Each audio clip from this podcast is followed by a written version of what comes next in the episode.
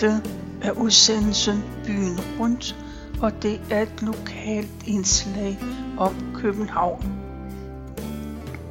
Jeg hedder Tove Christensen, og jeg har været på Københavns Stadsarkivs hjemmeside, og der har jeg fundet en erindring, som Ebbe Bredstof har skrevet.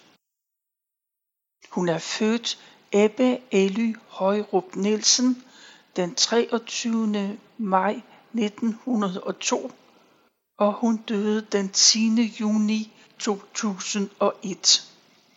Hun blev gift med Harald Bredstof den 1. januar 1926. Hendes barndomshjem det lå på Nørrebrogade, først i nummer 52 og senere på den anden side af Nørrebrogade i nummer 53. Hendes far var urmager og optiker og havde en forretning i den samme ejendom, som de boede i. Hendes far havde seks søstre, som familien ofte var sammen med. Dem har Ebbe Bredstof skrevet om, og nu er turen kommet til hendes mors familie. Og det her, det er femte og sidste del af hendes erindringer. Og Ebbe Bredstof skriver, Det føles nok altid, som om verdens navle er lige der, hvor man bor. Da jeg boede på Nørrebro, hed det jo ind til byen, det vil sige centrum af København. Og det hed over på assistensens og ud på Frederiksberg. Frederiksberg var jo en verden for sig. Turen derud kunne jeg gå langs Åboulevarden ud til Ladegårdsåen. Den lå dog nu tæmmet fra den gamle Ladegård og under Åboulevarden, men dukkede op ved Landbohøjskolen ved Bylovsvej. Midt på Åboulevarden stod en stenstøtte, og på den stod, at her var et brudepar kørt i åen og druknet. Den sten skulle jeg altid hen og klappe. Nu har jeg læst, at der var en vogn med seks personer, som var kørt i åen, og de fire af dem druknede. Langs Landbohøjskolen var grænsen på den ene side åen. Gaden derved hed Ågade, og fulgte man den, kom man til Jagtvej, som på dette sted gik over i Falconer alene. Undervejs kom man forbi en lille bro, der førte til Døvstumme kirken. Falconer Allé var jo der, hvor min mormor boede med Dagmar, Charles og Fritjof. Min mormor og morfar blev skilt lige efter de havde haft sølvbryllup. Det er klart, at jeg ikke så meget mindes dem, da jeg kun har været 4-5 år. Jeg husker ham dog som en spinkel mand med ret røde hænder. Han arbejdede på Balling og Søns gaveri. Der er farven på hænderne. Moster Dagmar var en køn ung, ret elegant dame. Hun bestyrede en stor kaffeforretning omtrent over for de bygninger, som nu er Falconer Allé. Dengang brugte man ofte små rabatmærker, som man samlede i små bøger. Når de var talt sammen, kunne man vælge imellem forskellige porcelænsting til kaffestel. Det var hendes største glæde at pynte vinduer, og blandt andet af den grund blev hun hver onsdag sendt ud til filialer. Der var en i Elmegade på Nørrebro og en på Amager. Måske var der flere. Så skulle hun også følge, om alt var i orden med hensyn til regnskaberne. Da jeg var 14 år og gik i skole, boede jeg engang hos dem i to uger, mens far, mor og Peter Ove var i Göteborg hos familien der. Jeg havde dog svært ved at sove, imens sporvognene kørte, for de kørte jo på skinner, og de havde en lang stang, som nåede op til ledningsnettet. Hver gang en sporvogn kørte forbi, glimtede det fra den elektriske ledning. Familien i Sverige boede ved en meget stor gardinfabrik. Det var en filial af Hasselbachs gardinfabrik i Lyngby. Der var onkel Hans Nielsen begyndt som dreng, siden blev han sendt til en fabrik i Malmø, og derefter blev han direktør på den nye fabrik i Göteborg. Om sommeren boede de i en meget smuk træhus i Malvik syd for Göteborg. Onklen Hans Nielsen var gift med en søster til Maries mand. Marie, det var fars slemme søster. Dette skal med, for det var hos denne direktør, at far fik et større lån, da han købte urmagerforretningen i Nørrebrogade 52. Både Hans Nielsen og konen Petrea var fra Stevns. Petrea kunne ikke sige fabrikken. Det lød sjovt, når hun sagde fabrikken. Var vi på besøg der, blev der, når vi rejste, bundet hvide, blonde gardiner om livet på alle kvinder. Vi smuglede dem på denne måde ind i Danmark. Det var mange meter, det drejede sig om. Ved Hostrupsvej lå en lille kirke, hvor jeg ved, at mine forældre blev viet. Der var pastor Ostenfeldt præst. Mor var jo kun 19 år, da hun blev gift, så han kunne nemt huske hende fra konfirmationen. Han advarede hende meget imod at gifte sig med den 23 år ældre mand. Far var altså 42. Ostenfeldt blev senere biskop for København. I nærheden af kirken lå Frederiksberg badeanstalt, så det var en regel, at jeg om onsdagen, når jeg hentede sygtøj hos min mormor, så gik jeg i karbad der. Det var fint for en lille pige. Det kostede nemlig 50 øre. Til den del af byen hørte jo også Frederiksberg have. Det var spændende. Tidligt på foråret var alle plæner fulde af krokus og andre strålende forårsblomster. Kaffen fik vi hos Justy i godt vejr udenfor. Så gik turen rundt langs kanalerne, og det morsomme kinesiske lysthus blev beundret. Hvor det hele søndagen bruges, gik turen op til slottet og ind i zoologisk have. Vi børn elskede søløverne og stod altid der, når de blev fodret. Lidt bange var vi jo for slangerne, selvom de var i et særligt hus og bag glas.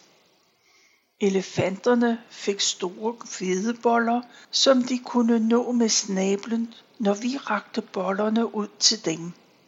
Men det kunne også ske, at vi tabte nogle smuler til gråsbrugerne, og det var jo næsten lige så spændende. I Falconer Alléen lå et stort jernstøberi, og foran porten lå to smukke løver. De var helt blanke, for alle børn elskede at klappe dem eller prøve at sidde på dem. Jeg tror, de var af malm. Så var der jo de små haver i Pile Allé. Det var hyggelige værtshuse, hvor man havde sin mad med, og der var vipper og gynger til ungerne. Jeg genså dem, da Elias havde fest der efter sin doktordisputats om Henrik Pontoppidan. En ting har jeg kun berørt lidt, nemlig musikken. Da jeg var 7-8 år, begyndte jeg at spille klaver. Damen, jeg spillede hus, boede i et hus, på hjørnet af Borups Allé og Jagtvej. Det vil sige lige over for Landsarkivet og foran Ladegårdsåen. Det var meget spændende. Nu åbnede en ny verden sig. Man kunne gå gennem Nørrebroparken eller Assistens Kirkegård og måske slå et lille smut ud mod Hillerødgade. Der var åen på en eller anden måde kommet forbi et slagteri, og vandet var ofte rødt af blod, og der var rester af sener og fedtkød. Spilleriet var nu en ren plage. Jeg skulle øve mig hjemme en time hver dag. Et vækkeur ved siden af mig ringede, når timen var gået. Og mor stod ude i køkkenet og råbte kryds for eller B for, når jeg spillede forkert. Omtrent samtidig blev der talt om danserundervisning. Det var fint. En solodanser med rig havde danseskole i Karen Kjærs skole lige ved doseringen. Det var pragtfuldt. En del øvelser, men også mange nye ting. Tango for eksempel, men også minuet og langer. Det gentog sig i fire-fem år med store afdansningsballer i Otfello-palæet. Der var mor flink til at pynte mig og gå med hele aftenen. Det var ganske vist strengt, at min både dygtige og flittige mor ikke mente, at jeg nåede nok. Men på den anden måde glædede hun os alle med, at der skulle spilles og synges, når vi havde fremmede. Først var der jo nok Danmarks melodier, men dem kunne vi snart uden ad. De fremmede, de var mest Vibros, og min tante Ingeline kom altid med langt bedre ting, for eksempel af hejse og vejse. Der var ingen bøgeskov, jeg der ved hånden førte, og der var noget med, der hvor solen går ned, der bor min lykke. Så gik vi rask i krig med et stort hæfte med operaens melodier. Tonelejet var sådan, at vi nemt kunne synge Hagens arie fra Figaros bryllup og meget mere derfra.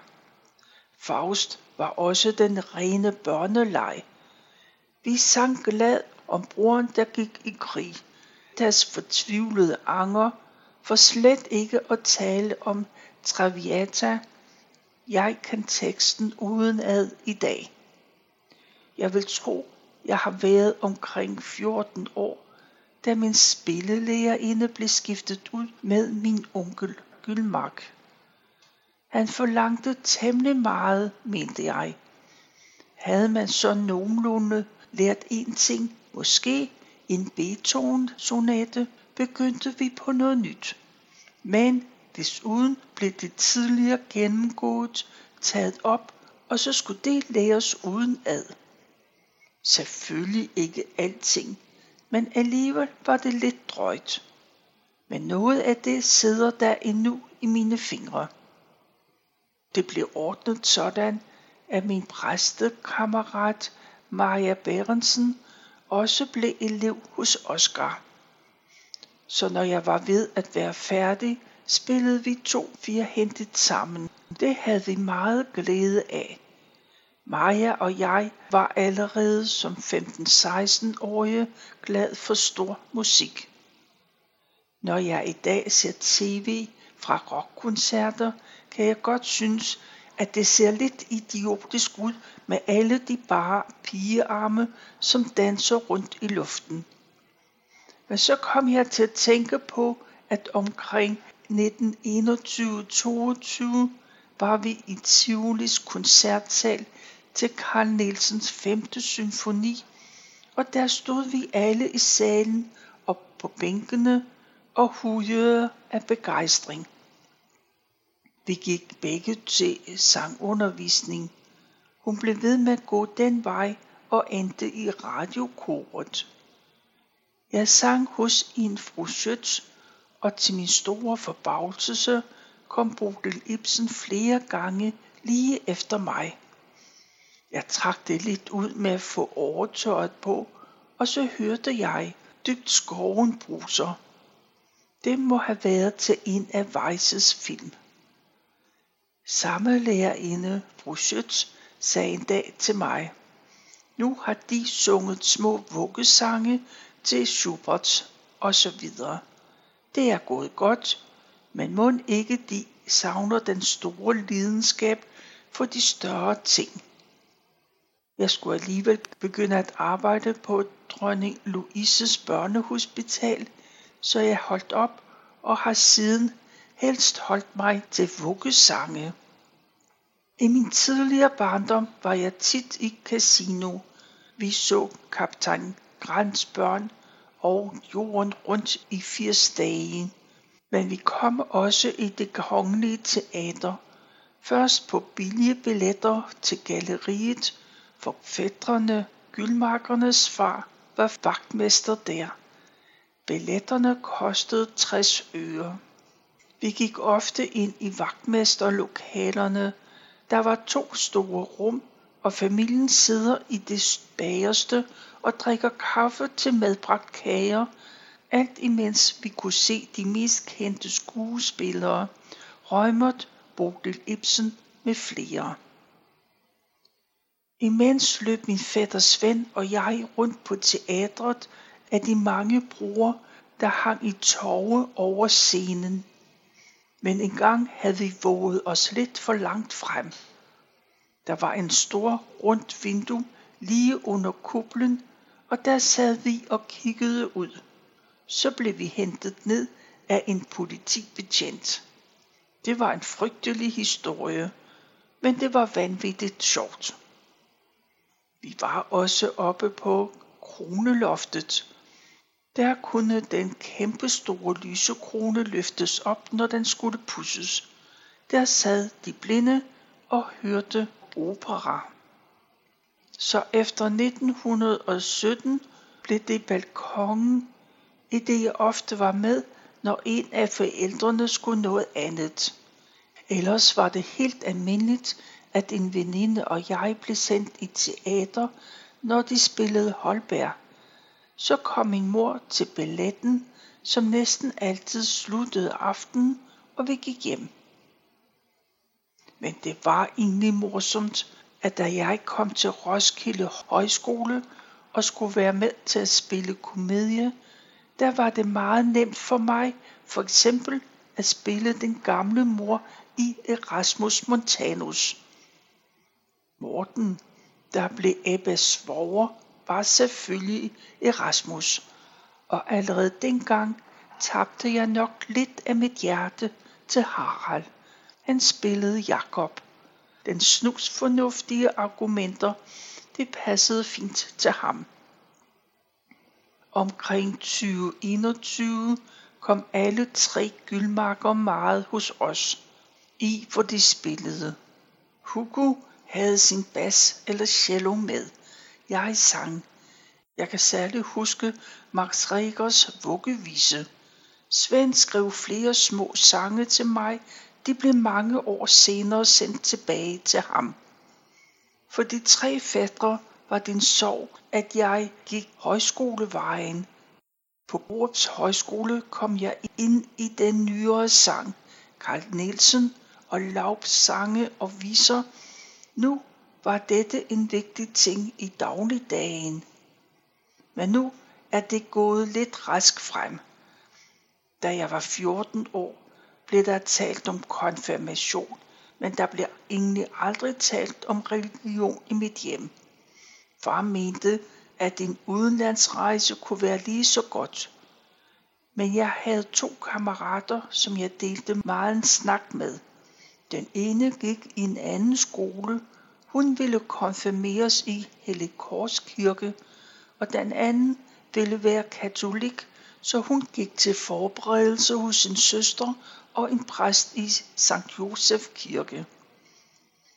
Jeg blev meldt ind hos pastor Vestergaard og blev meget optaget af hans konfirmationsforberedelse. Men samtidig trak det i mig efter at undersøge, hvad der skete i sakramentskirken hos katolikkerne. Så jeg skiftes lidt til at gå begge steder. Men jeg blev konfirmeret i Hellig Korskirken den 10. oktober 1920. Far mente jo, at når noget skulle ske, så skulle det gøres med maner. Så det var til kirken i karet med to hvide heste for. Jeg var nu ikke meget for al den herlighed. Da vi trådte ud i kareten, kom der fra en rigtig Nørrebro-dreng. Hun ligner sku en helt brud. Samtidig begyndte jeg på den surske husholdningsskole hver formiddag, og om eftermiddagen skulle jeg lave mad til familien til klokken 18. En eftermiddag, da jeg kom hjem, kom min far imod mig helt hvid i hovedet. Det var pastor Vestergaard, der havde konfirmeret mig, som havde været hjemme for at hilse på mine forældre. Han havde sagt til far, deres datter går jo til alders, når hun går i kirke. Men nu vil jeg spørge, de tror vel ikke, at hun gør det for min skyld? For Paulus siger, at den, som går uværdigt til Herrens spor, drikker sig selv til doms. Det var en kedelig historie. Jeg var da så fornuftig, at jeg gik hen og traf præsten i hans træffetid og forholdt ham, at jeg ikke mente, at det var helt rimeligt, hvad der var sket. Han havde kun den undskyldning, at det havde været at holde samtalen i gang, at han havde berørt sagen.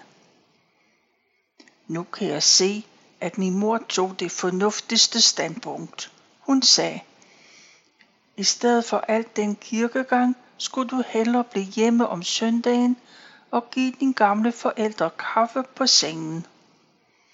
At fars varme brune øjne havde set bedrøvet på mig, var slemt dengang. Mor var på dette tidspunkt hele dagen med i forretningen. Hun var meget vældigt af kunderne. Min middagsmad passede hende ikke altid. Da jeg på husholdningsskole havde lært at komme gulerødder i gulaschen, blev hun helt urimeligt vred. Hun påstod, at det smagte sødt. Det passede ikke til gulasch. Så var jeg begyndt på Borums Højskole i cirka 21-22. Der var meget at vælge imellem. Det var virkelig fine lærerkræfter. Den gamle Borup selv underviste i dansk. Han kaldte det mundtlig stil. Han fortalte fremragende godt. Vi fik så forskellige stykker, som vi skulle fortælle til ham. Vi nåede meget på to sammenhængende timer, og vi sang. Benediktsson var en islandsk forfatter. Han fortalte selvfølgelig sit hjemlands historie. Og William Saxtorp kom lige fra sit gymnasium og havde dansk litteratur.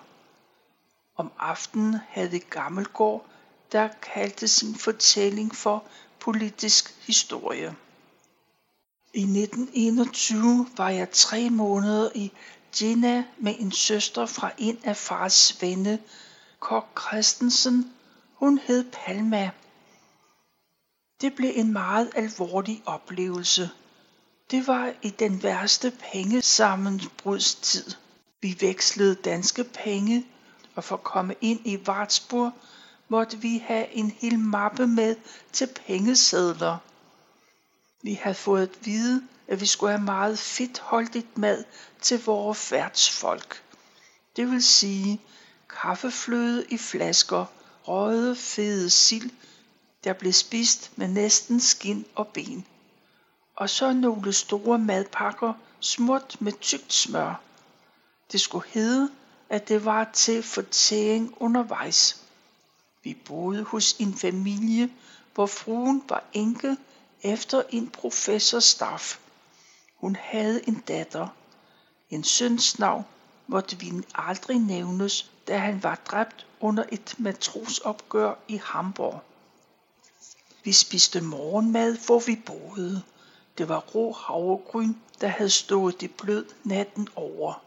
Derpå sur stikkelsbærmarmelade, lavet uden sukker, men med et ægelt stof, som skulle sørge for, at det ikke gærede. Ellers så spiste vi på hotel. Man skulle bestemt ikke grænske i, hvor kødstumperne kom fra. Til tider var der nogle lange, tynde ben. Vi turde ikke spørge, men vi gættede på hund eller kat. Lørdag søndag var jeg altid på tur. Weiner med Goethe Museum med hans store samlinger af sten, keramik og sommerfugle. Vi så også det meget smukke Goethe Gartenhaus, og det var en stor oplevelse at se Bachs fødehjem. På universitetet var en meget gammel professor Damaske. Han talte om Bodenreform. Må ikke det har været grundskyld. En professor Lehmann talte om de moderne forfattere, om Georg Kaisers gas og Hermann Hesses Demian, som vi var meget optaget af. Senere drillede Harald mig med, at det hele havde været begyndelsen til nazisme. Jeg kan ganske tydeligt mindes, at jeg i et tog så et par tyskere i en slags uniform. For os så det tilfældigt ud, men med stærkt blik til hinanden og håndtryk drog de afsted ved næste station. Jeg kunne dårligt skrive hjem, for der var ikke plads på almindelige konvolutter til så mange frimærker. Vi fik Frøen Staff med hjem og fik hende fedet op. Mærkeligt, at så få år efter var inde under Rusland. Jeg hørte aldrig fra dem mere. Det var slut på Abba Bredstofs erindringer, og det her, det er femte og sidste del. Vi har hørt om Abba Bredstof, der levede fra 1905 til 2001. Hun har fortalt om sin opvækst som urmagerdatter på Nørrebrogade i årene omkring 1. verdenskrig. Beretningen den har omfattet skolegang på Kapelvej og det lokale miljø, ikke mindst assistenskirkegården, men også mange oplevelser rundt i København, for eksempel det kongelige teater og hendes store familie. Beretningen den er skrevet i 1988, og det er sendt ind af Ebbe Bredstofs datter. Du kan læse hele hendes beretning og om mange andres på Københavns Stadsarkivs hjemmeside kbharkiv.dk. Tilbage er det kun at sige tak for nu, og tak fordi du lyttede med.